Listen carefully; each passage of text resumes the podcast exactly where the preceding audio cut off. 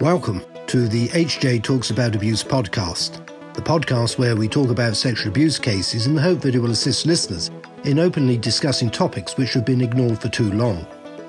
This podcast is brought to you by the abuse team at Hugh James. We are lawyers, so we tend to speak about the legal aspects of abuse cases, but we aren't too shy to speak up about the broader issues faced by survivors of sexual abuse too.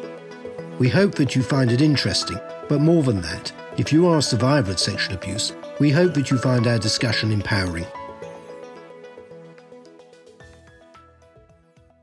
Hello, podcast listeners. Welcome to HJ Talks About Abuse. I'm Kathleen Hallisey, Senior Associate in the team, joined by my colleague, Hannah Hodgson. Hi, Hannah. Hi, Kathleen. Hi, listeners. Thanks for joining us today. We are going to be talking about some recent announcements around the disclosure of therapy records in criminal prosecutions for sexual assault and rape.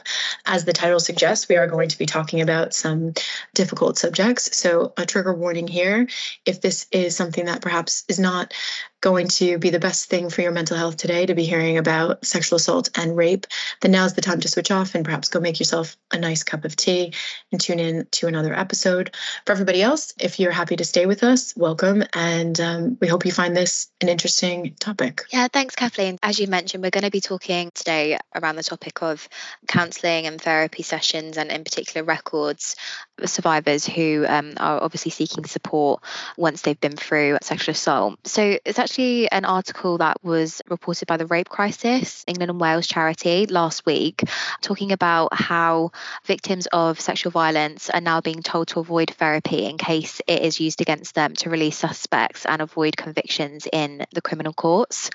So obviously this is causing a lot of stress amongst many victims, understandably, because I think they're feeling as though they're having to choose between therapy and seeking help for their mental health, or getting justice in the criminal process and obviously seeing the perpetrators get convicted. So it's a really, really, horrible topic matter, actually. Yeah, I mean, it feels like for victims and survivors, they're kind of caught between a rock and a hard place, and that, you know, obviously they want to see a successful prosecution of the perpetrator for rape or sexual assault, but equally, they also want to get treatment and therapy for the trauma that they've suffered. And so they're trying to kind of balance the two, and or they're stuck between those two things, because the risk is that if they have therapy or treatment, those records could be disclosed in the course of the criminal investigation and prosecution. Yeah, exactly. And I know, in this report, there's been a lot of survivors' accounts, and they're saying as though, you know, this is making them feel like their recovery process is being prolonged. Then they're not able to deal with their emotions because they feel like they're, you know, not able to seek any support. So this is, you know, obviously having a really negative impact on survivors and victims. Yeah, no, absolutely. I mean, I think we've seen firsthand from the clients that we work with that, you know, the importance of therapy and how it can really make a difference to a person's recovery, or at least the start of their recovery and their healing journey from sexual assault and sexual abuse.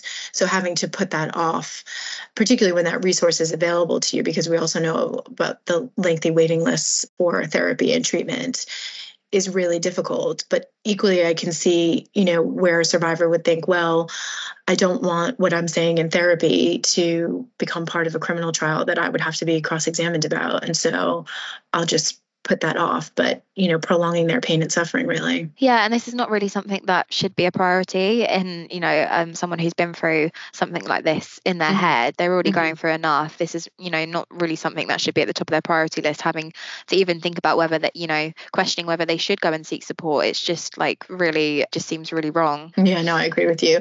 I thought it was interesting too, in the report that you had mentioned, that Rape Crisis, shared that a victim was told to avoid counseling by 2 therapists, 2 police officers, and an ISVA, because the notes could be requested by the police or CPS and used as evidence. And, you know, I can understand her being cautioned by those people, and they were probably looking out for her best interest. But on the other hand, it means that, you know, this victim is left suffering. And we know that it can take, you know, a couple of years at least to get to a criminal trial and, you know, ultimately a successful prosecution and a conviction. So, you know, that's a long time for someone to be waiting for any type of professional help, particularly when they've already experienced something incredibly traumatic and are suffering. And then the whole criminal process in itself is really difficult and traumatic and stressful. To have absolutely no support during that process just seems really wrong. Yeah, and we know as well through working with some of our own clients, you know, if it's left too long, how effective treatment can be. Obviously, you know, seeking treatment at any point is obviously a really positive thing, but I'm guessing the quicker that people can get treatment, obviously the more positive impact that's going to have on your life. Why should they have to suffer for longer? And then I think you found some really interesting statistics from the National Counselling and Psychotherapy Society, revealing that 1 in 4 therapists have had their clients' counseling notes requested by the police, and that 86% of those requests related to clients who had experienced sexual violence every time or most of the time. So it seems like there's a bit of a disconnect here, because on the one hand, the guidance that CPS has been given, or the guidelines that they follow, indicates that they don't, as a matter of course, request therapy records or therapy notes and hand them over to the defense. But on the other hand, it seems like the data is indicating that at least, you know, 1/4 of therapists are, in the data that you found, have received such requests. And it does relate to sexual violence and sexual crimes. So it seems a bit of a mess, to be honest with you. But I think people are working hard to change this. Is that right? Yeah. I mean, it seems as though, like, in practice, it's actually, like what you're saying, it's actually a complete another story to what the CPS were saying. I know there's been a lot of charities that have been campaigning for change of this. And there's been some MPs I read who have been supportive of the rule during a debate in Parliament last week to do with this. They're campaigning for the law to change around this area. So there is some action being taken. Hopefully this will we'll start to see a change in the practice. No, absolutely. And, you know, I mean, I know, again, from working with victims and survivors, often that therapists specifically don't keep detailed notes to avoid this issue, so that if they are required to disclose their notes, there isn't really much in there. But that doesn't change the feeling that a victim or survivor would have of knowing that their records could be requested and reviewed, and they could be questioned about what they've spoken about in therapy, which, you know, I think, as has been mentioned by Amanda Handy, who's the head of policy and public affairs at Rape Crisis, that victims and survivors shouldn't be prevented from receiving life-saving support. I think that's a really important point, that, you know, this isn't, I don't want to say just therapy, because I don't mean it in that way. Therapy is really important, but in some cases it really can save someone's life. So really critical that we get to the bottom of this issue and make sure that victims and survivors have access to the support that they need. Yeah, absolutely. We know, you know, it can have absolutely devastating impacts on people, and we need to avoid this as far as possible. And so it's really important that, you know, change is seen in this area. Absolutely. Yeah, no, for sure. I think it's a really interesting topic. And, you know, I'll be interested to see what steps the government takes in relation to the Victims and Prisoners Bill.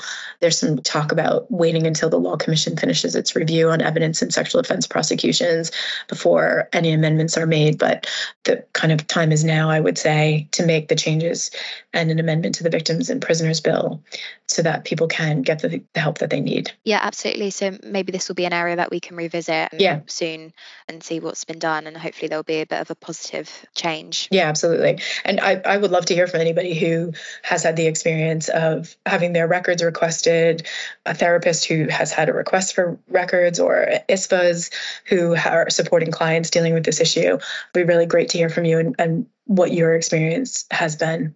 So if you are one of those people, please do get in touch with us. Yeah, definitely. Please do. Thanks, everyone, for listening. As always, if you found this interesting or you have any topics that you'd like to hear us discuss or any ideas for podcasts, please do let us know. We'd be delighted to speak with you. Thanks, listeners. Bye, Kathleen. Bye, Hannah. Thank you.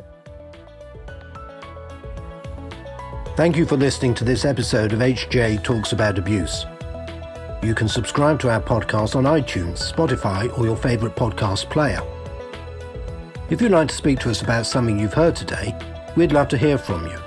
Email us at aboutabuse@hjtalks.co.uk.